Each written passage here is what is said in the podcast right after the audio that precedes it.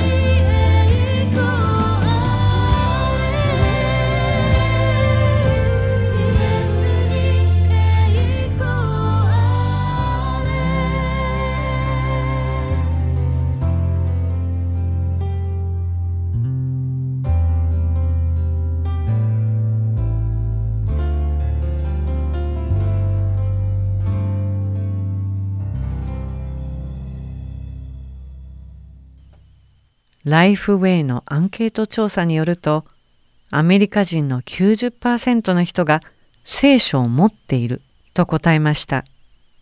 死の支配下にある私たちを永遠の命に導いてくれる聖書が多くの家庭に所有されているというのは実に感謝なことです。しかし問題は聖書を開いて読まなければ意味がないということです。聖書はお守りではありませんから聖書の書籍自体に力があり命の道へ導いてくれるわけではありません。聖書の中に書かれてある御言葉に力があるのです。私たちが御言葉を読まないなら何も起こりません。それは言ってみれば喉が渇いている時に何本も飲料水を手に持っていながら蓋を開けて中身を飲んでいないのと同じではないでしょうか。喉が渇いて死にそうになっているのに飲み水はただ蓋を開けずにそばに放置してあるとしたらなんと馬鹿げた話ではないでしょうか。またこのアンケートで自分はクリスチャンですと答えた人がどの割合で聖書を読んでいるかも調査しました。その結果はどうだったか想像がつきますか？少なくとも月に一度は教会に行き聖書を一度以上通読したことがあり今も続けて読んでいると答えたクリスチャンは9%でした。11%の人は一度通読したことがあると答え12%の人はほぼ読んだがまだ通読はしていないと答えました。15%の人は半分30%の人は聖句と聖書のお話をいくつか読んだことがある。13%は23行読んだことがある。そして10%の人は全く読んだことがないと答えました。驚くべき結果ですね。また先ほどお伝えしたように35%の人が聖書は人生を変えると答えていたにもかかわらずその中のたった20%の人しか聖書を読んだことがないということもアンケートで分かったそうです。この結果には何か矛盾を感じます。なぜならその人たちは聖書は自分の人生を変えると分かっているのに聖書を通読していないのです。この調査の結果アメリカ人は聖書に対して良い印象を持っているにもかかわらずなぜ読まないかという質問に他にやることがある忙しいなどの理由を挙げているのです。またライフウェイリサーチのディレクタースコット・マコーネル氏によるとほとんどのアメリカ人は誰かが読み聞かせたことがあるものを読んだことがあると言っているというのです。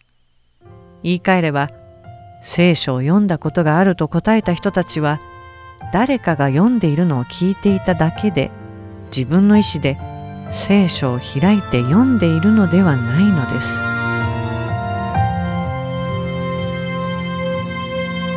私の重荷をすべて主委ねる時主は私の目を開かれる。心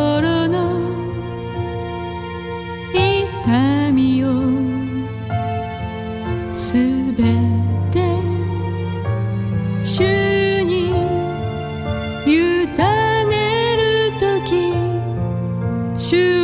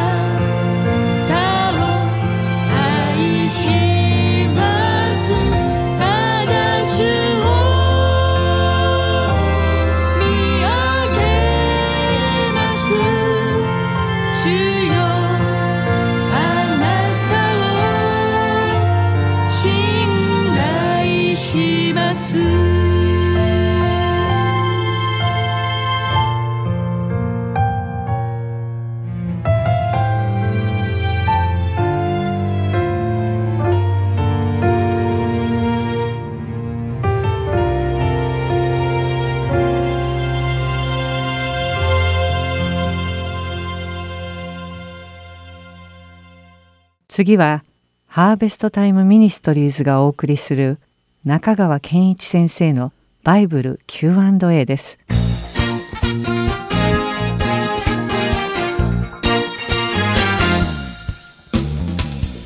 はい、今日の質問です。神様は人の祈りに応えてご自分の計画を変えることがありますか？はい、この質問に対する答えは Yes and No です。いつものように3つ申し上げます。まず第1番目。神の性質と神の計画は普遍です。神は永遠から永遠に存在する絶対者であり、変わることのないお方です。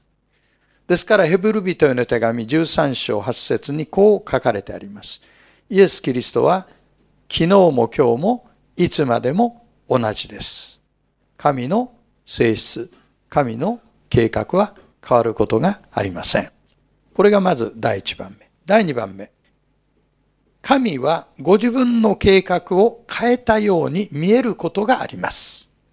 例えば、創世記の6章6節こう書いてあります。それで主は地上に人を作ったことを悔やみ、心を痛められた。これは神が後悔したように書かれてるんですが、こういう文学手法を擬人法と言います。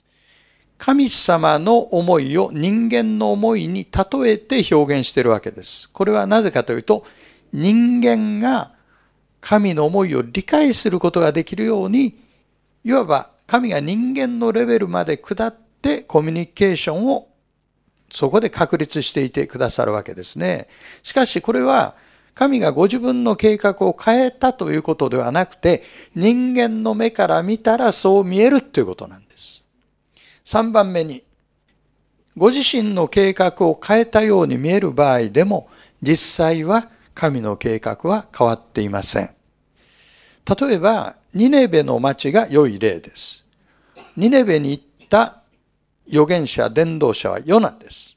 ニネベの町はヨナのメッセージによって悔い改めたんです。だから裁きから免れたんです。彼らが悔い改めたので神はその町を滅ぼすことを思いとどまられたわけですが、これだけ見ていると、彼らが祈ったので神が計画を変えたように見えます。しかし、神は最初から人間の側が心を変えるなら祝福を与えることにしておられるんです。ということは、計画を変えたように見えていても、神の愛と神の義の性質は変わらないんです。神は全てをご存知で、神の計画は不変です。私たちがその神の計画に自分を合わせていくときに、私たちは本当は滅びだったのに祝福と救いの方向に変えられていくということであって神の計画が変わったということではないんです。なかなか難しいテーマでうまく伝えられたかどうか分かりませんが神の計画とご性質は不変です。このことを覚えてください。ではまた次の Q&A でお目にかかりましょう。ありがとうございます。次の質問は礼拝の心構えが分かりません。はじめは愛を求めていました。次は学習感覚で疲れました。今は神様に出会う時と考え、恐れて集中して臨み疲れます。礼拝のしっかりした意義と具体的な心構えを知りたいです。こういうご質問ですね。まあ、礼拝をして疲れるっていうのも不思議なことなんですが、この質問だけではこの方がクリスチャンなのかどうか分かりません。しかし、礼拝について基本的なことを今日3つ申し上げたいと思います。いつものように3つのポイントです。1番目、自分が救われていることを確認しましょう。これは救われていなければ本当の礼拝を下げることは不可能です。救いっていうのは天地を創造されたお方との和解なんです。そして救いは聖書によれば恵みにより信仰によって与えられるんです。ということは、礼拝を捧げる前に自分がいかに神から恵みを受けたかという認識がないといけないということです。私たちが受けた恵みをちょっと数え上げてみても、私たちはイエス・キリストを信じることによって何を得ていますか？罪の許しですね。永遠の命ですね。神の子としての特権ですね。そして精霊の内住ですね。こういったことを信仰により恵みによって受け取ったわけです。ですから礼拝っていうのは神の愛への応答です。その場合当然霊と誠をもって神を礼拝せよと聖書は教えています。これが第1番目です。第2番目、自分自身を神に捧げましょう。特に重要な聖句はローマ人への手紙の12章1節です。あなた方の体を神に受け入れられる清い生きた供え物として捧げなさいとあります。これが礼拝の精神を言い表している言葉ですね。自分自身を下げるっていうのはどういうことかというと、自分の能力のすべて、つまり地上位のすべてを神に向けることです。そして神以外のものに関心を向けないっていうことです。神以外のものに関心を向けると、それは偶像礼拝になります。ですから自分の全存在を神に向けるっていうことです。ではどうすればそのような礼拝が可能になるのかということについてですが、3番目、そのためには日々心を新たにしていただく必要があります。日々心を新たにしていただきましょう。ローマ人への手紙の12章の2節に入るとこうあります。心の一心によってって自分を変えなさい。この本当の意味は自分を変えていただきなさいということですね。それは神様によって日々自分自身を新しく変えていただきなさいということです。そしてそれは信者の内側に住んでおられる内住の精霊による働きなんです。精霊が働いてくださりやすい状態を作るということは日々御言葉を読みそれを味わいそこから霊的栄養を得るということです。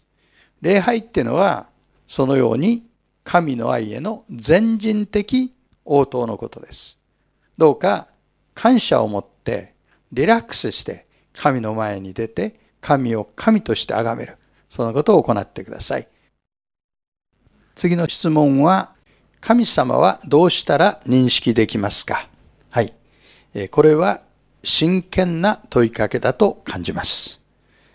神を認識するということについていつものように3つ申し上げます。第1番目、このことを知ってください。神の存在は証明することも否定することもできません。もう一度言います。神がいるかどうかは証明することも否定することもできません。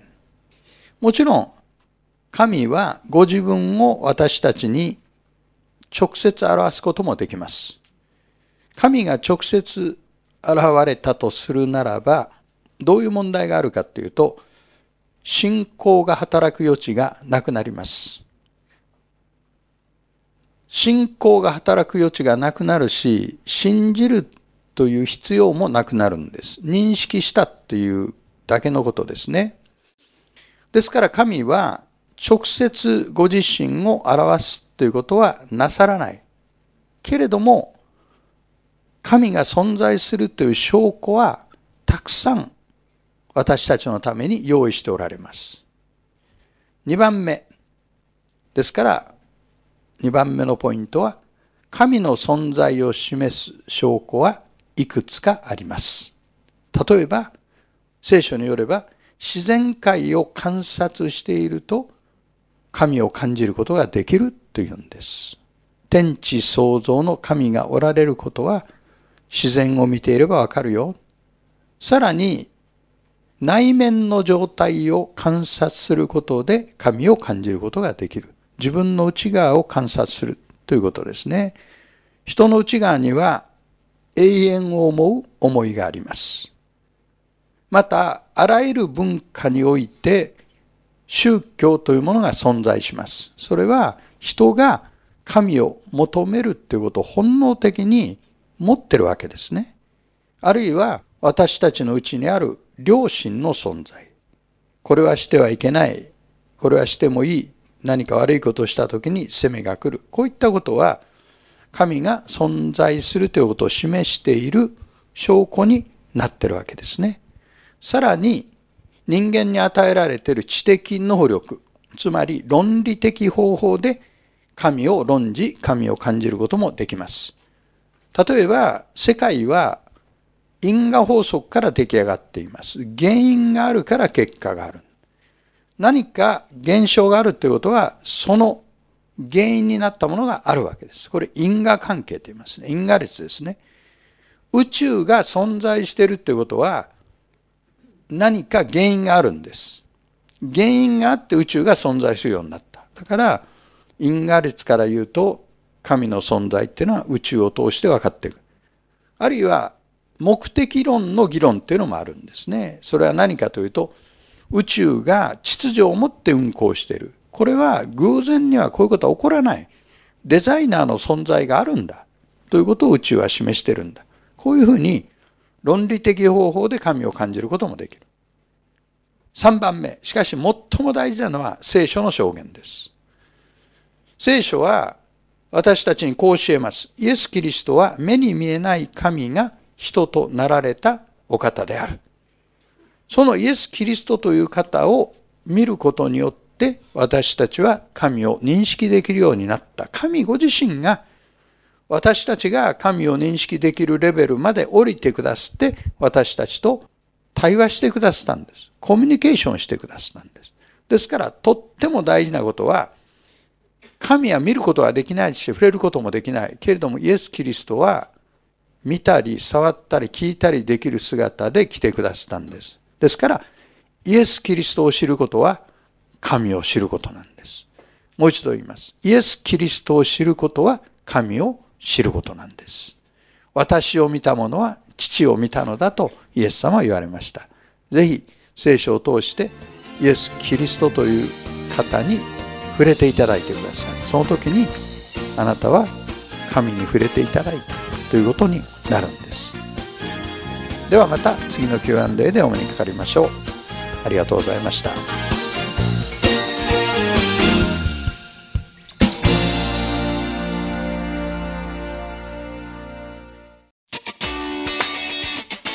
ハートソウルゴスペルミニストリーは日本人の方で韓国語のできるボランティアの方を募集しています。私たちの活動にご協力していただける方はぜひハートソウルまでご連絡ください。電話番号602-866-8999または heartandsoul.org at gmail.com heartandseoul.org at gmail.com までよろしくお願いいたします。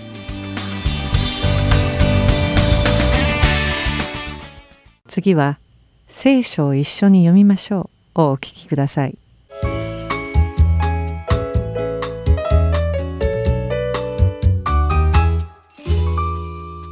皆さんこんにちは一緒に聖書を読みましょうの時間です。お相手はいつものように私横山まさるです。今日も一緒に聖書を読んで御言葉を学んでいきましょう。ではまたしばらくの間お付き合いください。さて科学が進んだ現代において明かりとしてろうそくを使う必要性は全くなくなりました。ましてやオイルランプを日常的に使っている人などは本当に稀になってしまいました。ろうそくに火をつけてそれを逆さにした透明なガラスのコップをかぶせたらどうなると思いますか？ろうそくの火が燃えるには酸素が必要です。もし酸素がなくなれば当然火は消えてしまいます。ですからコップをかぶせてしばらくはコップの中に残った酸素でろうそくは燃え続けますがすぐに酸素がなくなるのでやがて消えてしまいます。もし中が見えない不透明なコップをかぶせたらどうでしょう。もちろん全く同じことが起きると考えるのが普通です。しばらくしてろうそくの火は消えてしまうことでしょう。でもここで一つ違うのがろうそくの火の明かりがその周りを照らすことがないということになります。もちろん不透明なコップの中はろうそくの明かりが照らしている間は明るいのです。でも酸素がなくなって火が消えてしまったらコップの中は真っ暗になってしまいます。外の光がその中に入ってこないからです。私がなぜこんな話をしているのか皆さんはきっといぶかっていると思います。イエス様が私たちクリスチャンはこの世の光である。とおっしゃられたことを覚えていますか？マタイの福音書第5章の14節でイエス様はそうおっしゃられたのです。そして今日皆さんと読んで学んでいくルカの福音書第11章33節でもイエス様は誰も明かりをつけてからそれを穴蔵やマスの下に置く者はいません。食台の上に置きます。入ってくる人々にその光が見えるためです。とおっしゃっています。イエス様はランプに火を灯してそれを中が見えない器で覆ってしまってはいけない。と言われているのです。そうすれば先ほども言ったように酸素がなくなって火が消えてしまいます。ランプに火をつけるのはそれを中が見えない器で覆ってしまうためではなく人々が見えるようにランプの光で周りを明るく照らすためなのですこれこそがクリスチャンとしての本会であり教会が存在する意義なのですこの世に出て行って光を必要としている人々に分け与えすべての人に光が行き渡るようにするのです。教会の建物の中だけで光っていてもやがて酸素が尽きて火が消えてしまうランプのようにあなたの光も消えてしまうのです。悲しいことに私たちが生きている現代の世界では多くの教会や私たちクリスチャンはその教会の中でしか光ることをしていません。外の世界に出て光を分け与えて歩くことは稀なのです。そして私たちがこんなことを続けていれば光を通さない器の下のランプと同じように私たちの光も燃え尽きてしまうのです。皆さんはどうでしょうか？外の世界に光を分け与えていますか？それとも自分のためにだけ光っているのでしょうか？イエス様が私たちをこの世の光と呼ばれたのはイエス様がまた神様がどんな方であるのかを福音を通して伝えることでこの世に広めるためなのです。私たちが皆周りの人々に光を分け与えこの世の光としてその目的を成就できることを願っています。では祈りましょう。神様なぜ神様が私たちをこの世の光と呼ばれたのかを思い出させてくださってありがとうございます。光を自分のためだけではなく福音を広めこの世を光で満たすために使うという目的が成就できるようにお助けください。イエス様の皆において祈ります。アーメン。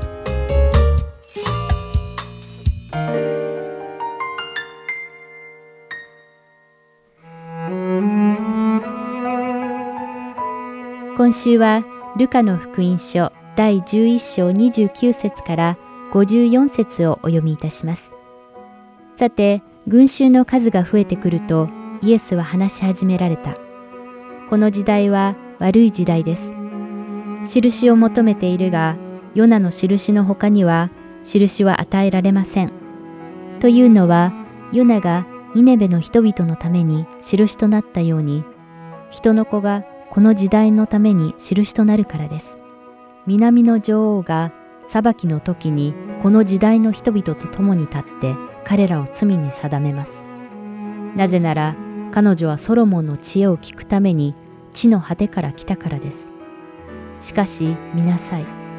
ここにソロモンよりも勝った者がいるのです。ニネベの人々が裁きの時にこの時代の人々と共に立ってこの人々を罪に定めます。なぜなら、ニネベの人々はヨナの説教で悔い改めたからです。しかし見なさい、ここにヨナよりも勝った者がいるのです。誰も明かりをつけてから、それを穴蔵やマスの下に置く者はいません。食台の上に置きます。入ってくる人々にその光が見えるためです。体の明かりはあなたの目です。目が健全ならあなたの全身も明るいが、しかし目が悪いと体も暗くなります。だからあなたのうちの光が暗闇にならないように気をつけなさい。もしあなたの全身が明るくて何の暗い部分もないなら、その全身はちょうど明かりが輝いてあなたを照らす時のように明るく輝きます。イエスが話を終えられると一人のパリサイ人が食事を一緒にしてくださいとお願いした。そこでイエスは家に入って食卓に疲れた。そのパリサイ人はイエスが食事の前にまず清めの洗いをなさらないのを見て驚いた。すると主は言われた。なるほど、あなた方パリサイ人は杯や大皿の外側は清めるが、その内側は強奪と邪悪とでいっぱいです。愚かな人たち、外側を作られた方は、内側も作られたのではありませんか。とにかく、内のものを施しに用いなさい。そうすれば、一切があなた方にとって清いものとなります。だが、災いだ。パリサイ人、お前たちは発火、運行、あらゆる野菜などの十分の一を収めているが、抗議と神への愛はなおざりにしています。これこそしなければならないことです。ただし、十分の一もなおざりにしてはいけません。災いだ、パリサイ人。お前たちは街道の定石や市場で挨拶されることが好きです。災いだ、お前たちは人目につかぬ墓のようで、その上を歩く人々も気がつかない。すると、ある立法の専門家が答えていった。先生、そのようなことを言われることは、私たちをも侮辱することです。しかしイエスは言われた。お前たちも災いだ。立法の専門家たち。人々には追いきれない荷物を負わせるが、自分はその荷物に指一本触ろうとはしない。災いだ。お前たちは預言者たちの墓を建てている。しかし、お前たちの父祖たちが彼らを殺しました。したがって、お前たちは父祖たちがしたことの証人となり、同意しているのです。彼らが預言者たちを殺し、お前たちが墓を建てているのだから。だから、神の知恵もこう言いました。私は預言者たちや人たちを彼らに使わすが、彼らはそのうちのあるものを殺し、あるものを迫害する。それはアベルの地から祭壇と神の家との間で殺されたザカリアの血に至るまでの世の初めから流されたすべての預言者の血の責任をこの時代が問われるためである。そうだ、私は言う。この時代はその責任を問われる。災いだ、立法の専門家たち。お前たちは知識の鍵を持ち去り、自分も入らず入ろうとする人々をも妨げたのです。イエスがそこを出て行かれると、立法学者パリサイ人たちのイエスに対する激しい敵対と、いろいろなことについてのしつこい質問攻めとが始まった。彼らはイエスの口から出ることに言いがかりをつけようと、密かに図った。今週はルカの福音書第11章29節から54節をお読みいたしました。ではまた来週。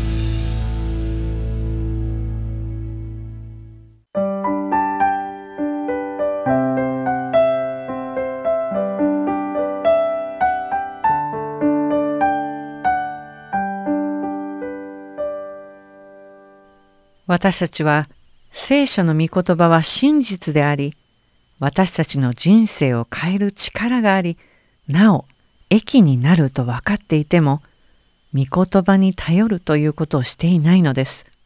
そしてこのライフウェイリサーチの調査の結果にも現れたように他のことが優先順位を占めているのであまりの忙しさに聖書を読むことは生活の時間の中から締め出されてしまっているのです。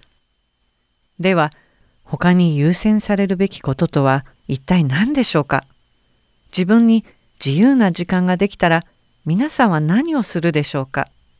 新聞を読んだりテレビを見たりインターネットを開いたり音楽を聴いたり友人と電話で話したり昼寝をしたりソファーで横になったり食べたり飲んだり祈ったり聖書を開いてみたりと余暇の過ごし方は人それぞれです。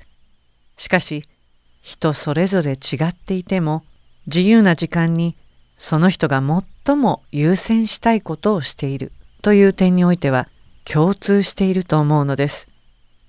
皆さんにとって最も優先したいこととは何でしょうか？それはあなたが自分にとって重要だと思う最も気にかかっていることです。それは子供の習い事や学業の成功だったり仕事の成功だったり趣味だったりいろいろあると思います。でもそれは果たして神様があなたにとって最も重きを置いていることでもあるでしょうかもし神様も同じように皆さんの選んだ最優先事項に重要性を置き気にかけてくださっているならば問題はありません。しかしそうでないなら私たちは時間の使い方を見直さなければなりません。自分はそうは思わなくても神様が重要視されていない事柄をなぜ最優先にするのかということです。イエス様はマタイの福音書6章21節であなたの宝のあるところにあなたの心もあるからですとおっしゃっています。皆さんが聖書は素晴らしいと言っていながら読んでいないのならそれほど素晴らしいとは思っていないのではないでしょうか。私たちは多くのことに時間を費やします。どうしても欲しいものを遠くまで買いに行ったり、たくさんのお金を物品に費やしたりします。朝早く起きてエクササイズに行ったり、釣りに行けば何時間でも釣り竿を見つめ続けていられます。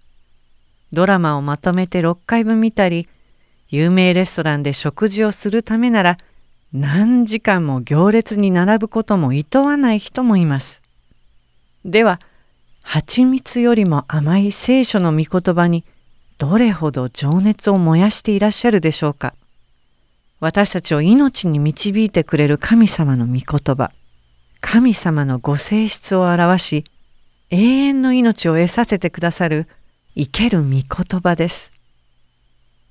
神様の御言葉にそれほど情熱を燃やして関心を持たないということは天国へ行けることにも情熱がなくついには神様をそれほど愛していないと言ってしまったら言い過ぎかもしれません。しかし神様はご自分の一人子を私たちの罪のために賜われたのです。その深い愛にその驚くべき恵みにどうしたら感謝の思いを行動で示すことができるでしょうかそれは私たちの人生を捧げることではないでしょうかペテロの手紙第2、3章11節から13節を新海訳2017訳で読んでみましょう。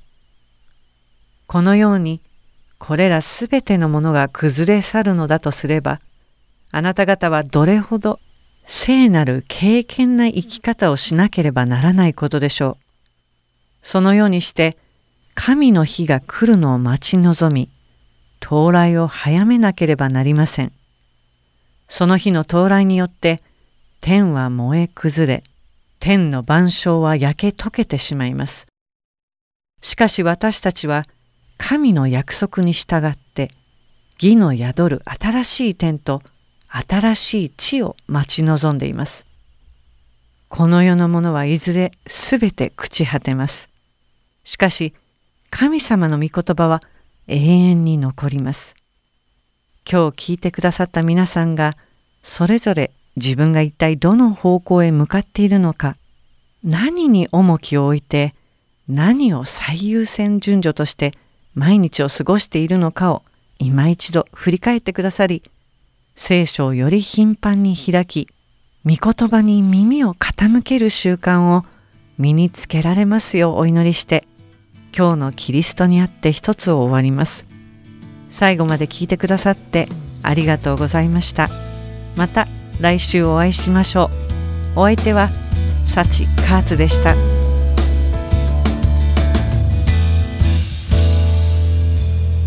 口先ではなく心込め歌う。全能なる主あなたを崇める。心から心からあなたを愛します。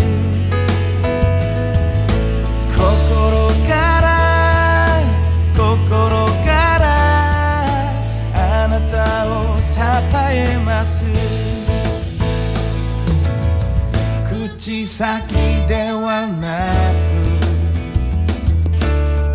く心込め歌う。全能